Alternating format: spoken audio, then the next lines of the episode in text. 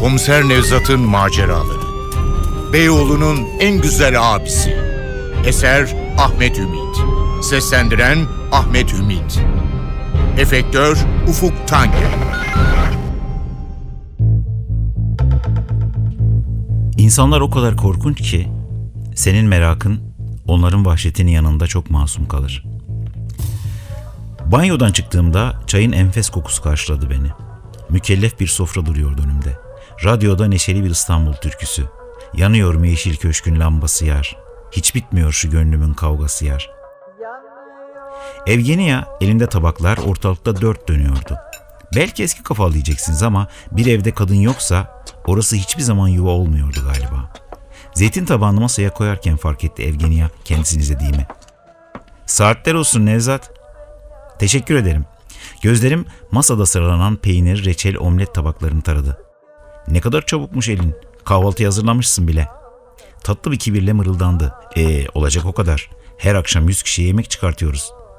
Birden telaşlandı. Eyvah ekmekler yanacak. Koşar adım mutfağa dalarken ben de masanın kenarındaki iskemleye çöktüm.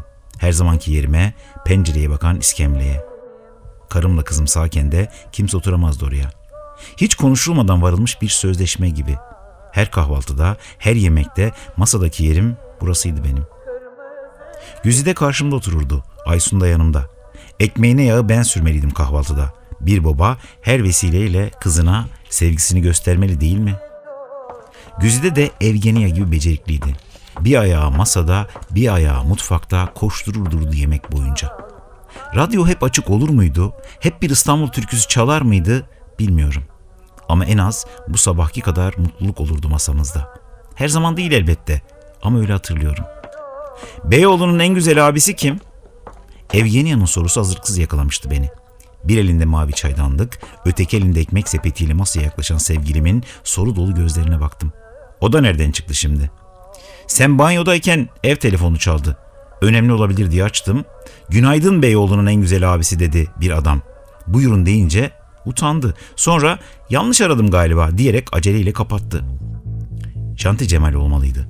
Geceki tatsız konuşmanın canımı sıktığını anlamış, gönlümü almak istiyordu herhalde. Doğru mu aramış yoksa? Pencereden yansıyan kar aydınlığında ışıl ışıl Evgenia'nın gözleri. Benim sesimi duyunca şaşırdı adamcağız tabii. Sabah sabah bu konuyu konuşmak istemiyordum. Ama ev telefonu yeniden çalmaya başladı. Hiç kuşkum yok jantiydi. Meraklı sevgilim bir bana bir de telefona baktı. Açmayacak mısın? Artık kaçamazdım. Yandaki sehpaya uzanıp telefonu aldım. Alo. Sanki akşam hiç tartışmamışız gibi muhabbet doluydu Cemal'in sesi. Alo Nevzat. Şükür buldum seni. Az önce numaranı çevirdim bir kadın çıktı. Sanki bir açıklama yapmamı beklermiş gibi suskun kaldı.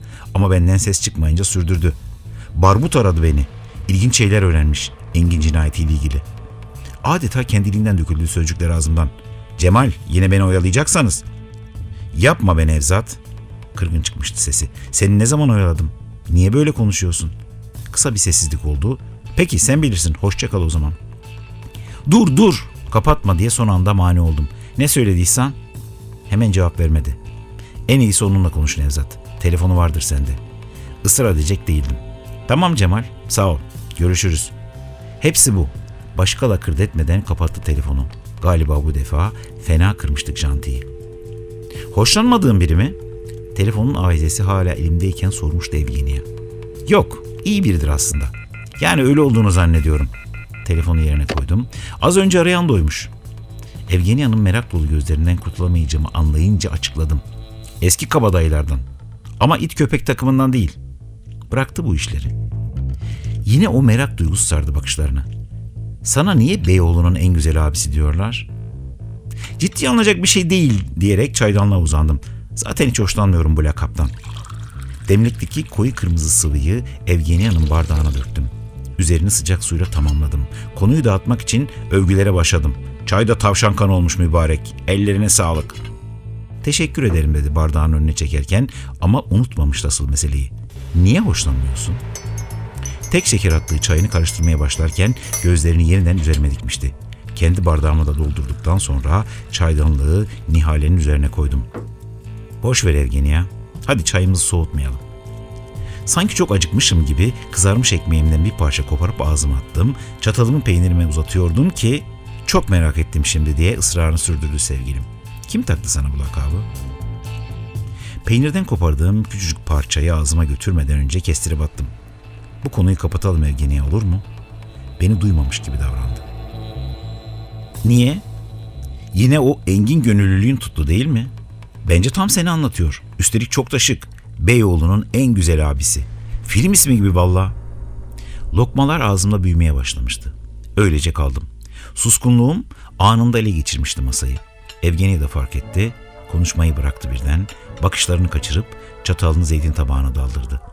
Tadı tuzu kalmamıştı kahvaltının. Radyodaki şarkı bile artık neşeli gelmiyordu kulaklarımıza. Kalkıp radyoyu kapattım. İskemleye otururken kötü bir hikaye diye mırıldandım. Epeyce kötü bir hikaye.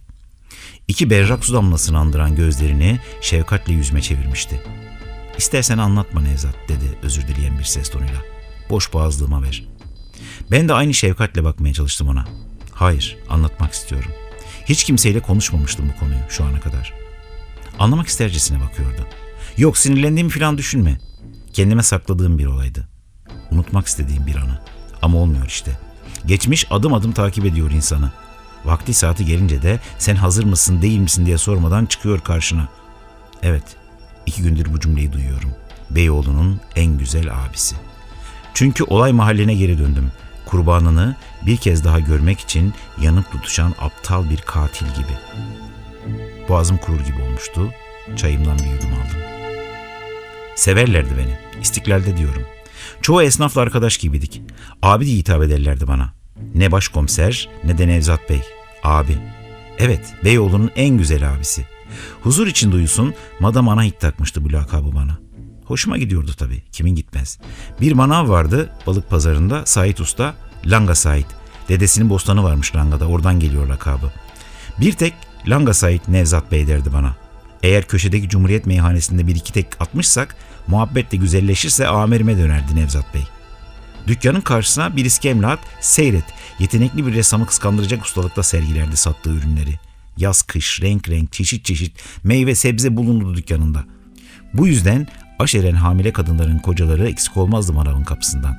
Dükkan da gece yarılarına kadar açık haliyle. Bir de kalfası vardı yanında. Kasım. 50'li yaşlarında ufak tefek bir adam. Açık kahverengi gözleri hep sımsıcak bakar, hep gülümserdi insana. Doğudan gelmişti. Tatlı bir şiveyle konuşurdu. Çok kibar adam. Ne zaman dükkanın önünden geçecek olsam bırakmaz mutlaka çay kahve bir şeyler ısmarlardı. Öyle saygılı, öyle hatırnaz. Sadece bana değil, büyük küçük kim varsa. Balık pazarındaki herkes severdi onu. 30 yıl olmuş İstanbul'a geleli. Bir deve ayarlamış tarla başında ucuzundan, iki çocuğuyla geçinip gidiyordu. Ama bir ayağı hala memleketinde. Düğün, cenaze, sünnet, yılda en az bir kez giderdi memleketine. Sait Usta 80'ine Merven dayayınca evine çekildi. Dükkanı Kasım'a devretmese de yer ortaklık gibi bir anlaşma yaptı bu güvenilir adamla. Bir sabah emniyetin kapısında beni beklerken buldum Kasım'ı. Aman başkomiserim ocağına düştük diyerek sarıldı elime. Bizim kader kayıp. Dün geceden beri eve gelmedi. Sabah çalıştı eczaneye de gitmemiş. Tanırdım kaderi. Küçük kardeşi Bekir'in sünnet düğününde görmüştüm. Esmer güzeli, babası gibi gözlerinin içi gülen incecik bir kız. Bir kez de yanıma gelmişti. Kapkaç olayı olmuş ifade vermeye. Birlikte çay içmiştik. Hoş sohbet, candan bir çocuk. Telaşlandım kayıp haberini duyunca. Ne olmuştu acaba kadere? Kasım'ı odama aldım. Aceleyle dün gece yaşanmış vukuatları araştırdım. Hastanelere baktırdım. Kasım'ın kızını bulamadım. 20 yaşındaydı Kader. Erkek arkadaşı var mıydı diye sordum. Utançtan kıpkırmızı oldu Kasım'ın yüzü. Estağfurullah Nevzat abi o nasıl söz? Bizde öyle şey olmaz. Kasım'ı merak etme kızını bulacağız diye sakinleştirip dükkanına yolladıktan sonra Kader'in çalıştığı eczaneye gittim. Büyük parmak kapı sokakta küçük bir dükkan. Eczacı kadın kim olduğumu, kızı neden aradığımı sordu önce. Kendimi tanıttım, durumu anlattım. Kader bu sabah gelmedi. Nerede olduğunu biz de bilmiyoruz dedi. Yalan söylüyordu. Polis de olsam bana güvenmiyordu. Bakın ailesi perişan durumda. Annesi tansiyon hastası diye sıralamaya başlamıştım ki Osman'dan bahsettiler mi size diye sordu kadın. Yanıt alamayınca açıkladı. Osman Kader'in erkek arkadaşı. Bir yıldır evlenmek için Kasım'a yalvarıyor gençler. Ama adam Nuh diyor peygamber demiyor. Anlıyor musunuz? Siz o gençlerin yerinde olsaydınız ne yapardınız? Rahatlamıştım. Hiç değilse başına kötü bir iş gelmediğini biliyorduk kızın. Eczacı kadına söz verdim. Kaderi bulduğumu babasına söylemeyecek, kızla ben görüşecektim. Kaldığı yerin telefonunu vermesi bile yeterliydi. Kasım'ın bana çok saygı duyduğunu, gençlerle aileyi barıştırabileceğimi anlattım. Aksi takdirde başları beladan kurtulamazdı. Epeyce bir tereddüdün ardından Osman'ın telefonunu verdi eczacı. Aradım. Kendimi tanıtınca ürktü çocuk. Kötü bir niyetimin olmadığını, yardımcı olmak istediğimi anlattım. Kader aldı telefonu, gözyaşları içinde kendilerini bulduğumu kimseye söylemememi rica etti. Babam evlenmemize izin vermez dedi telaşla. Babam bize kötülük yapar. İstanbul'dan kaçacağız. Gideceğimiz yere varınca ben haber veririm. Abartıyor diye düşündüm. Kaçtığı için korkuyordu. Üstelik kaçmaları da çözüm değildi. İşleri giderek zorlaşacaktı. Hem Kasım'a da karısına da yazıktı. Kızının başına ne geldiğini bilmeden yaşamak. Kaldığınız yeri bana söylemeyin dedim kadere. Ama benden haber almadan da İstanbul'dan ayrılmayın. Babanla konuşacağım. Ondan sonra sizi tekrar arayacağım. Aklına tam yatmamıştı. Yine de kabul etti kızcağız. Soluğu balık pazarında aldım. İyi haberlerim var dedim küçük iskemleye çökerken. Sade bir kahve söyle bakalım. Yüz ışıdı Kasım'ın hemen söyledi kahvemi. Durumu anlattım. Ama gençler evlenmelerine karşı çıkarsınız diye korkuyor dedim. Bana söz ver. Kaderi Osman'a vereceksin. Şöyle bir baktı yüzüme. Kader o herifle mi kaçmış diye söylendi. Aslında o anda anlamalıydım duyduğu öfkeyi ama yapacağım iyiliğin verdiği kibir gözlerimi kör etmişti. Ne yazık ki anlamadım. O herif deme şimdi. Damadın olacak çocuk dedim işimi oraya vurarak. Hadi Kasım sen efendi adamsın. Söz ver bana. Çocuklara bir fenalık yapmayacaksın. Hiç sesini çıkarmadı. Gözlerini dükkanın zeminine dikip öylece durdu bir süre. O zaman bile anlayamadım. Sonra hiç beklemediğim bir hareket yaptı. Birden uzanıp elimi öpmeye kalkıştı. Allah senden razı olsun Nevzat amirim. Boşuna demiyorlar sana Beyoğlu'nun en güzel abisi diye. Normalde sesinin tonundan anlamam gerekirdi samimi olmadığını. Ama o herkesin abisi olma durumu var ya, yardım etmenin sağladığı o benzersiz üstünlük, makbul insan olmanın getirdiği o rezil ayrıcalık fark etmedim, edemedim. Ama mesleki içgüdümü, kaderin sözleri mi bilmiyorum yine de yemin verdirtmeden bırakmadım yakasını. O çocukların kılına dokunmayacağım dedirttim. Anlattıklarımı dinleyen Evgeniya'nın elinden çatalı düşmüştü. Gözlerindeki ışıltı çoktan sönmüş, yaklaşan felaketi sezinleyen ama engel olamayacağını bilen birinin çaresizliği ele geçirmişti yüzünü. Evet, içim rahatlamıştı. Ne rahatlaması, kendimi çok iyi hissediyordum. Beyoğlu'nun en güzel abisi olarak yine hayırlı bir iş yapmıştım. Yine insanlara yararım dokunmuş, yine kendime duyduğum güveni pekiştirmiştim. O hevesle aradım kaderi. Babasıyla yaptığımız konuşmayı anlattım. İnanmadı kızcağız. Ben kefilim diye üsteledim. Düğününüzü de ben yapacağım. Hem de Taksim Evlendirme Dairesi'nde. İyilik timsali Nevzat'a karşı kim durabilirdi ki? Sonunda kabul etti gençler. Boğazıma bir yumruk düğümleniyordu. Biraz daha konuşsam kendimi tutamayacaktım. Çare olur diye çaya sığındım. Çözülür gibi oldu boğazımdaki düğüm. Aslında artık anlatmasam da olurdu. Anlamıştı Evgenia. Ama şimdi susarsam yıllar önce mahvına neden olduğum o gencecik kıza bir kez daha kötülük yapacakmışım gibi geliyordu bana. Ellerimle teslim ettim kaderi babasına diye sürdürdüm. Eğilip saygıyla öptü babasının elini. Hiç tepki vermedi Kasım. Öylece durdu. İnsan görünümdeki devasa bir taş gibi. İşte o an kurt düştü içime. Yoksa kıza bir zarar mı verecek bu adam diye Kasım'ı kenara çektim. Bak yemin verdin. Kadere kötülük etmeyeceksin dedim. Gülümsedi. Sonradan anlayacaktım çaresizliğini o yalan gülüşün arkasına saklıyormuş. Ayıp ettin Nevzat abi. Allah'a yemin sana söz vermişiz. Elimi sürer miyim kadere? Hem o benim kızım. Sen içini rahat tut. İçimi rahat tuttum. Huzur içinde gittim evime. Mutluluk içinde geçirdim akşamı. Gece yarısı geldi haber. Tarla başında bir kızı bıçaklayarak öldürmüşler diyordu telefondaki memur. Uykudan yeni uyanmıştım. Aklıma bile gelmedi kader olabileceği. Giyindim, tarla başına indim. Olayın gerçekleştiği sokağa yaklaşırken anladım. Burası Kasım'ın evinin olduğu yerdi. Kaynar sular döküldü başından aşağıya. Ama artık çok geçti. Yine de umudumu korumaya çalıştım. Ta ki zavallı kaderin bıçak darbeleriyle delik deşik edilmiş incecik bedenini sokak ortasında görünceye kadar. Yatağında uyurken saldırmıştı babası. Can havliyle kendini sokağa atmıştı yavrucak. Bırakmamıştı peşini babası. Bütün mahallenin gözü önünde delik deşik etmişti biricik kızını. Kanlı elleri kucağında öylece otururken buldum Kasım'ı evinin kapısında. Beni görünce saygıyla ayağa kalktı yine. Kusura bakma Nevzat abi dedi boynu bükerek. Sana mahcup olduk. Sözümü tutamadık. Allah affeder, sen de bağışla bizi. Onu değil ama kendimi hiçbir zaman bağışlamadım.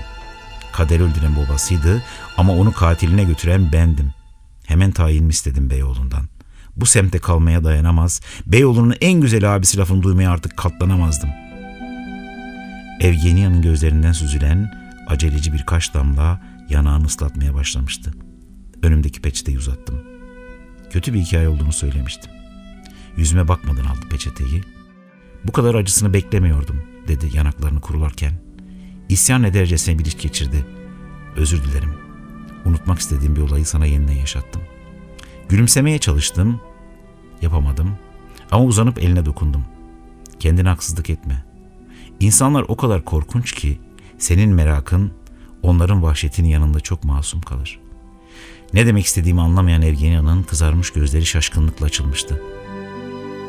Evet, dün akşam kaderin bıçaklandığı sokağın ilerisinde gencecik bir kızı daha öldürdüler.